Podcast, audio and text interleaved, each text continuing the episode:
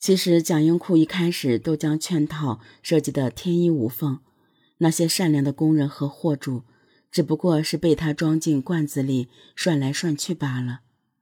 孟妻也以为丈夫和小情人逃走，开始没有去公安局报案。后来孟妻见丈夫长期不和家里联系，觉得事情不对，去公安局报案，却遭到冷遇。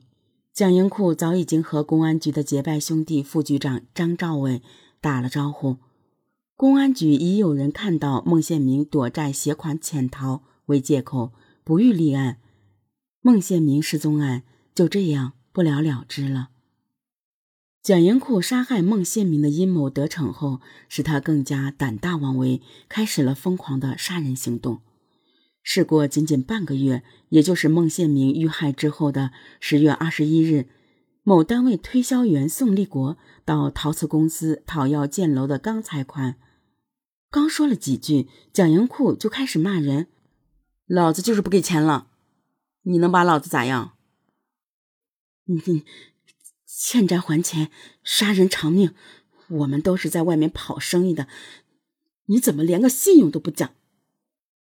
什么狗屁信用！你在赵东也不打听打听，谁敢跟我要账？老子心情好了，给你个万儿八千的；心情不好，一分没有。宋立国气不过，忍不住说了一句：“你这不是耍流氓吗？跟无赖一样！亏你还是社会大哥呢！”蒋英库大怒，又故伎重演：“你敢骂老子？行。”有种你别走。随后，蒋英库指使手下歹徒刘德持枪进屋，对准目瞪口呆的宋立国连开两枪。宋立国倒在地上挣扎，蒋英库亲自抢夺手枪，对准他的头上补了一枪。之后，蒋英库气急败坏地对手下沈显贵等人狂喊：“你们还愣着干啥？还不抬出去烧了！”从此，宋立国神秘的失踪了。由于宋立国并无仇人，又是去向蒋英库要账时候失踪，他家里人很快报警。不过，在副局长张兆伟的干涉下，该案又没有立案，仅仅将宋定为失踪人口。天大的杀人案又这样不了了之。原赵东市涂料厂业务员吕宝珠是第三个因讨要建材款。惨死在蒋英库的枪口下的吕宝珠和蒋英库认识多年，也算是朋友。开始并没有追着要债，但是债拖了一年，一分钱也没有拿到，吕宝珠只得去要了几次。一九九三年十一月三十日，蒋英库约吕宝珠到赵东镇四南的某饭店吃饭，吕宝珠在饭桌上又提出建材款的事。蒋英库敬了一杯酒，说：“咱们是哥们儿，我的钱还能黄了你的？咱俩交情这么多年，吃完饭啊，你就到单位找老刘算账，然后把钱全给你。”吕宝珠听蒋英库的答复，心中很满意，不觉被蒋英库灌了个半醉。吃完饭，醉醺醺的他坐着蒋英库的车，来到了陶瓷公司。他哪里知道，取的不是建材款。等到的却是一张催命牌。上楼后，吕宝珠坐在一会计室的一张单人床上，蒋英库从会计室给吕宝珠倒了一杯水，这杯水便把他送上了黄泉路。原来水里下了安眠药。喝完水后，本来就有些醉酒的吕宝珠只感到昏昏沉沉，于是便躺在了单人床上昏睡过去。这时，蒋英库凶相毕露，发狠地命令手下说：“沈显贵，你他妈还等什么？快把他给我处理掉！”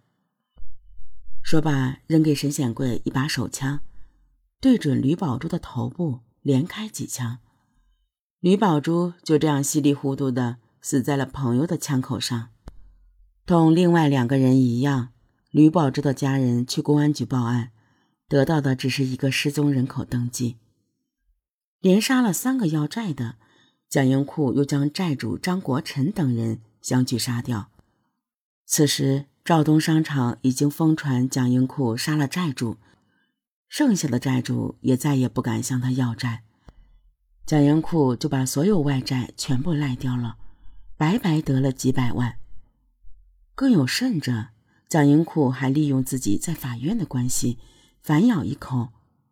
杀完人后，他不但对外声称他的欠款已经归还，而且还称又交给了死者新的定金。他还伪造相关法律文书，去法院起诉死者不能履行合同，最终弄得几个死者一家倾家荡产，厂子关闭，人员下岗无数。不单单是债主，一切跟金钱有关的人，他会一律干掉。宋金忠夫妇呢，并不是蒋英库的合作伙伴，而是陶瓷大厦的回迁户。由于回迁补偿问题，一直和蒋英库有纠缠。一九九四年十一月十四日，五十七岁的宋金忠带着五十五岁的妻子孙淑琴，接到蒋英库的通知，从家里带两万元钱到陶瓷大厦交回迁款。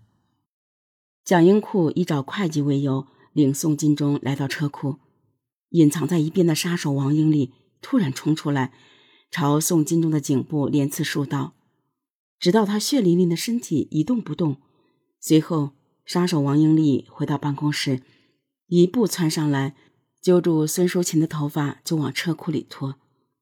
一路挣扎的孙淑琴看见躺在血泊中的丈夫，绝望地闭上了双眼。接着。蒋英库等人用刀将两人尸体各自卸成八九块，然后随手一一抛进锅炉内。区区两万元，送掉两条人命。